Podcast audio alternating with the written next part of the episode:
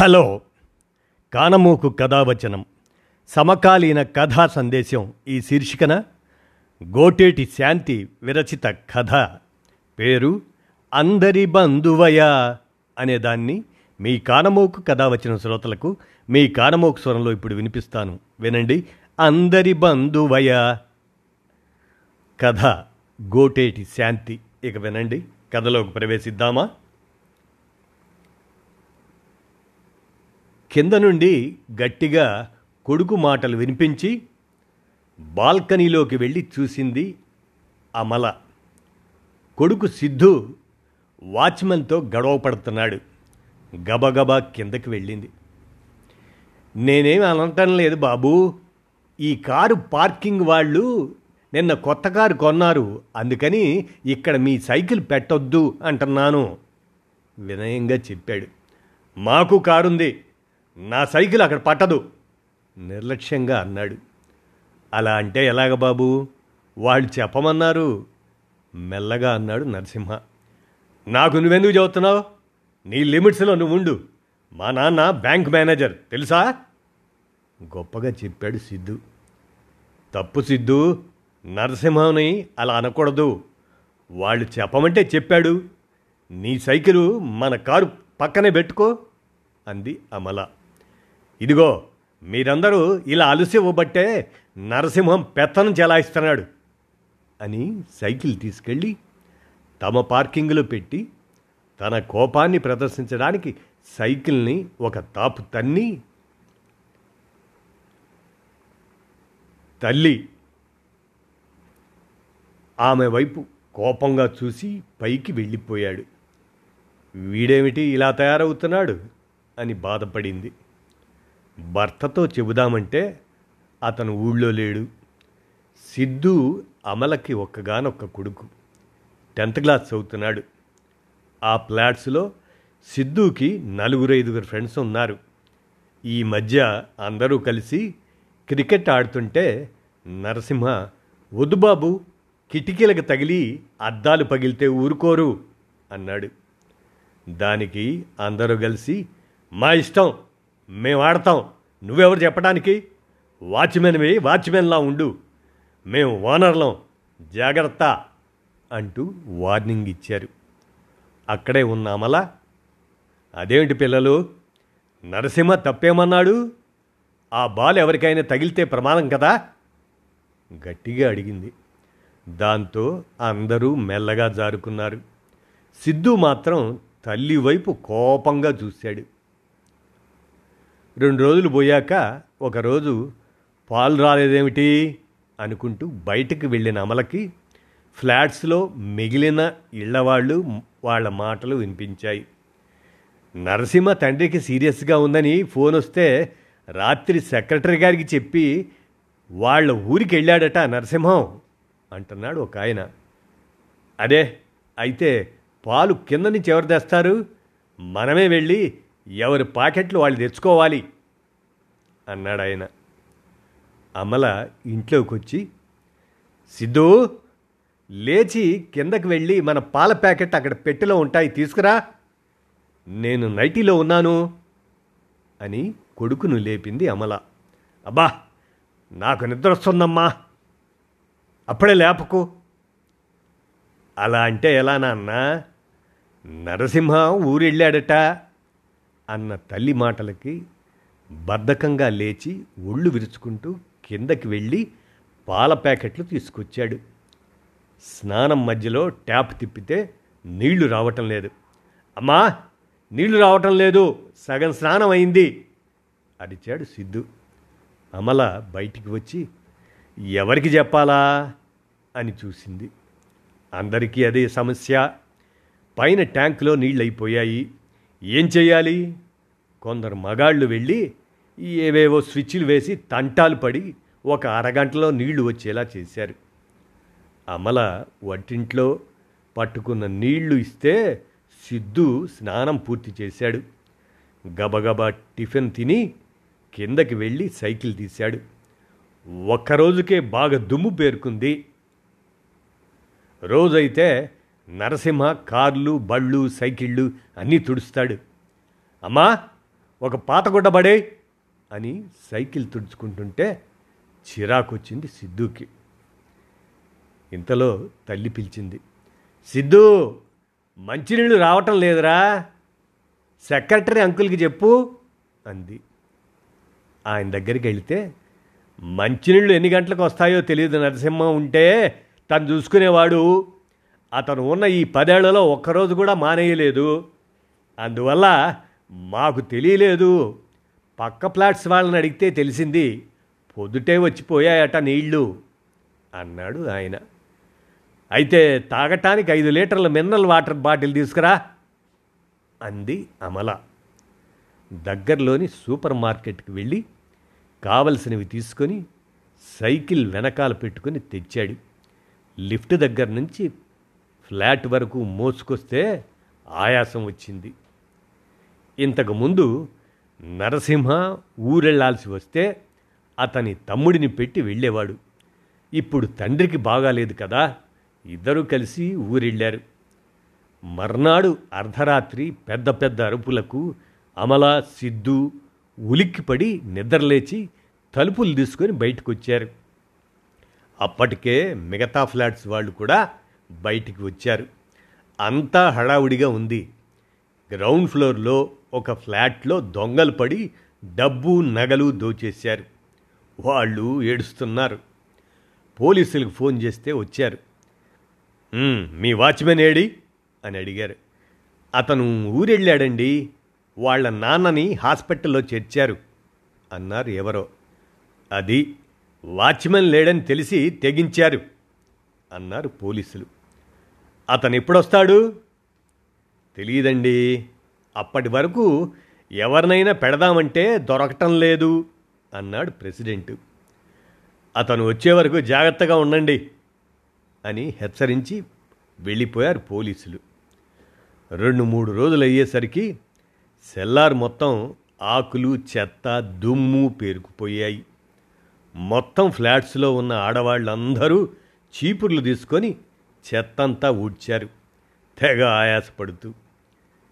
Current bills వచ్చాయి. ముందు ఎవరి బిల్స్ ఏవో విడగొట్టడానికి చాలాసేపు పట్టింది. చాలామంది ఇబ్బంది పడ్డారు. మామూలుగా అయితే అందరి బిల్లులు నరసింహ పట్టుకెళ్ళి కట్టేసేవాడు. మర్నాడు సిద్ధు తండ్రి వచ్చాడు. జరిగిందంతా విని బాధపడ్డాడు. బ్యాంకుకు వెళదామని కారును చూసి సిద్ధు అంటూ ఒక అరుపు అరిచాడు ఏంటి నానా కంగారు పడ్డాడు సిద్ధు. కొత్త కారు చూడు ఎలా అయిపోయిందో? వాచ్మెన్ లేడని తెలుసు కదా. కారంటే సరదా ఉంటే చాలదు. తుడవాలని తెలీదా? నరసింహ ఉంటే రోజు తనే తుడిచేవాడు అంటూ చివాట్లేశాడు. సిద్ధుకి బాధేసింది. నరసింహ వెళ్ళినప్పటి నుంచి అన్ని విషయాల్లో ఇలాగే అవుతుంది. ఈలోగా ఇల్లంతా ఒకటే చెడ్డ వాసన. అమ్మని ఏమిటి ఇదంతా? అని అడిగాడు. చెత్తరా భరించలేకపోతున్నాం. నాన్న తిడుతున్నారు. ఒక కవర్లు వేస్తాను. తీసుకెళ్ళి బయట డ్రమ్ములు వేసిరా అంది. నేనా? చిచ్చి! అన్నాడు చిరాగ్గా. లేకపోతే నాన్నగారు వెళ్ళాలా? నేను వెళ్ళలేను కదా? సరే మాస్క్ పెట్టుకుంటా ఈ! అని అయిష్టంగా తీసుకెళ్ళాడు. కింద ఫ్రెండ్స్ కనపడ్డారు. అందరూ నరసింహ ఎప్పుడు వస్తాడో మన కష్టాలు ఎప్పుడు తీరుతాయో అనుకున్నారు. తండ్రి ఊరెళ్ళి పది రోజులు రాకపోయినా ఎవరూ పట్టించుకోలేదు. నరసింహ లేకపోతే అందరూ గందరగోళ పడిపోతున్నారు. ఎప్పుడొస్తాడో అని ఎదురు చూస్తున్నారు అనుకున్నాడు సిద్ధు. వారానికి నరసింహ వచ్చాడు. ఇంకా పూర్తిగా తెల్లారలేదు.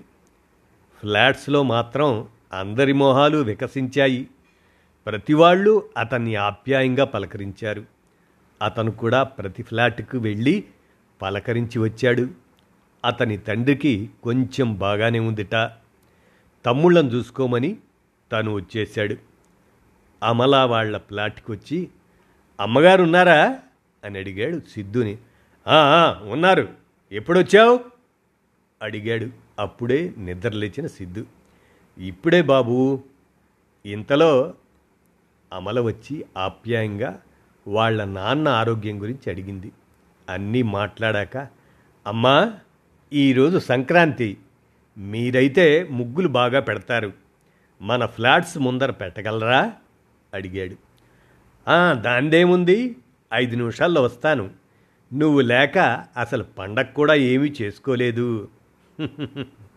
అంది నవ్వుతూ అమల. అమలతో పాటు సిద్ధు కూడా తోడు వెళ్ళాడు. అమల చక్కగా పెద్ద ముగ్గు వేసే ప్రయత్నం మొదలెట్టింది. సిద్ధు రంగులు అవి అందిస్తున్నాడు. నరసింహ కూడా అక్కడే ఉన్నాడు. ఈలోగా మోటార్ సైకిల్ మీద ఇద్దరు వచ్చారు. ఒక అతను దిగి సిద్ధూని అడ్రస్ అడిగాడు. సిద్ధూకి ఆ అడ్రస్ ఎక్కడో అర్థం కాలేదు. ఈలోగా అతను వెళుతూ వెళుతూ ఒక్క ఉదుటన కూర్చుని సీరియస్గా ముగ్గు వేస్తున్న అమల మెడలో గొలుసు గుంజుకొని గమ్మున బైక్ ఎక్కేశాడు రెండోవాడు రెడీగా ఉండి స్పీడ్గా బైక్ను పోనిచ్చాడు. ఇదంతా గమనిస్తున్న నరసింహ ఒక్క అంగలో గెంతి చైన్ కొట్టేసిన వెనకాల వాడి చెయ్యి పట్టుకున్నాడు. వాడు విదిలించుకుంటే కింద పడబోయి నిలదొక్కుకొని వాడి కాలు గట్టిగా పట్టుకున్నాడు. మోటార్ సైకిల్ వెళ్తుంది. అయినా నరసింహ వాడి కాలు వదలలేదు. నరసింహని వాడు కొంత దూరం ఈడ్చుకుపోయాడు. అయినా నరసింహ వాడిని వదలలేదు. మొత్తానికి వాడు కూడా కింద పడ్డాడు. నరసింహ వాడి పీక పట్టుకొని చేతిలోని గొలుసు లాక్కున్నాడు నరసింహ బలం చూసి ఆశ్చర్యపోయాడు సిద్ధు. ఈలోగా నలుగురు పోగయ్యారు. దొంగని పట్టుకున్నారు. అమల సిద్ధు కూడా నిశ్చేష్టులై చూస్తూ ఉండిపోయారు. అసలేం జరుగుతుందో వాళ్ళకి అర్థం కాలేదు. నరసింహ దాదాపు ఏడుస్తూ అమల దగ్గరికి వచ్చాడు. క్షమించండమ్మా నేనే మిమ్మల్ని ముగ్గులు పెట్టమని తీసుకొచ్చాను. నా వల్లే ఇదంతా జరిగింది. గొలుసుపోతే పోని అలా పరిగెట్టావు ఇంకా వాళ్ళు ఈడ్చుకుపోతే ఎన్ని దెబ్బలు తగిలేవో తెలుసా? అంది అమల. ఏం పర్వాలేదమ్మా. పండగ పూట మీ బంగారం పోవడమా? నా ప్రాణం పోయినా పర్వాలేదు. అలా జరగనివ్వను అన్నాడు. అన్ని దెబ్బలు తగిలినా నవ్వుతూ. భలేవాడివిలే ముందు నడు దెబ్బలకి మందు రాసుకుందువు కానీ అంది అమల. ఈలోగా ఫ్లాట్స్లో అందరికీ విషయం తెలిసిపోయింది. పరుగు పరుగున అందరూ కిందకి వచ్చి నరసింహని అమలని పలకరిస్తున్నారు. స్కూల్లో కరాటే నేర్చుకుంటున్నావు కదా నువ్వు నాలుగు తన్నకపోయావా మీ అమ్మ గొలుసు లాక్కున్నవాణ్ణి? సిద్ధుని అడిగాడు ఎదుటి ఫ్లాట్ అంకుల్. సిద్ధు సిగ్గుపడ్డాడు. సిద్ధు నాన్నతో సహా అందరూ నరసింహని ఆకాశానికి ఎత్తేశారు పోలీసులు కూడా నరసింహంని పొగిడారు. వాళ్ళు ఎన్నాళ్ళ నుంచో పట్టుకోలేకపోతున్న చైన్ స్నాచర్ని పట్టించినందుకు. ఆ రోజంతా సిద్ధు ఫ్లాట్స్లో ఉన్న తన ఫ్రెండ్స్కి తాను కళ్ళారా చూసిన ఆ ఇన్సిడెంట్ను వివరిస్తూ నరసింహ గురించి చాలా గొప్పగా చెప్పాడు. వాళ్ళందరి దృష్టిలో కూడా నరసింహ పెద్ద హీరో అయిపోయాడు. మర్నాడు అతని ఫోటోతో సహా ఆ వార్త పేపర్లో వచ్చింది. ఆ సాయంత్రం ఫ్లాట్స్లో వాళ్ళంతా మీటింగ్ పెట్టుకున్నారు. నరసింహాని పిలిచి తండ్రి వైద్యానికి ఎంత అయిందో కనుక్కున్నారు. యాభై వేలు వరకు అయింది సార్ అన్నాడు బాధగా. ఫ్లాట్కో వెయ్యి చొప్పున ఇద్దాం అని నిర్ణయించారు. అప్పటికప్పుడు అందరూ తలో వెయ్యి తెచ్చి నరసింహ చేతికిచ్చారు. సిద్ధు వాళ్ళ నాన్న మాత్రం రెండు వేలు ఇచ్చాడు. ఇంతలో పరుగు పరుగున వెళ్ళి సిద్ధు ఐదు వందలు తెచ్చి ఇచ్చాడు. అయ్యో నాన్నగారు ఇచ్చారు బాబు అన్నాడు నరసింహ. ఇది నా పాకెట్ మనీ. పర్వాలేదు తీసుకో అన్నాడు సిద్ధు ప్రేమగా. వద్దు బాబు మీరు చిన్నపిల్లలు వెనక్కి ఇచ్చేశాడు నరసింహ. ఏం పర్వాలేదు నరసింహ వాడు అభిమానంతో ఇచ్చింది వద్దనకు అంది అమల. అది చూసి ఇంకా చాలామంది పిల్లలు తమ ప్యాకెట్ మనీ తెచ్చి నరసింహంకి అందించారు. నరసింహకి కళ్ళనీళ్ళు వచ్చాయి. తీసుకో నరసింహ నువ్వు కూడా మా ఇంట్లో వాడివేగా అభిమానంతో అన్నాడు సిద్ధు. కొడుకులో వచ్చిన ఈ మార్పుకి అమల ఎంతో ఆనందించింది. ఇదండి అందరి బంధువయ అనేటువంటి ఈ కథను గోటేటి శాంతి రచించగా కానమోకు కథావచనం సమకాలీన కథా సందేశం శీర్షికన వినిపించాను. విన్నారుగా? ధన్యవాదాలు.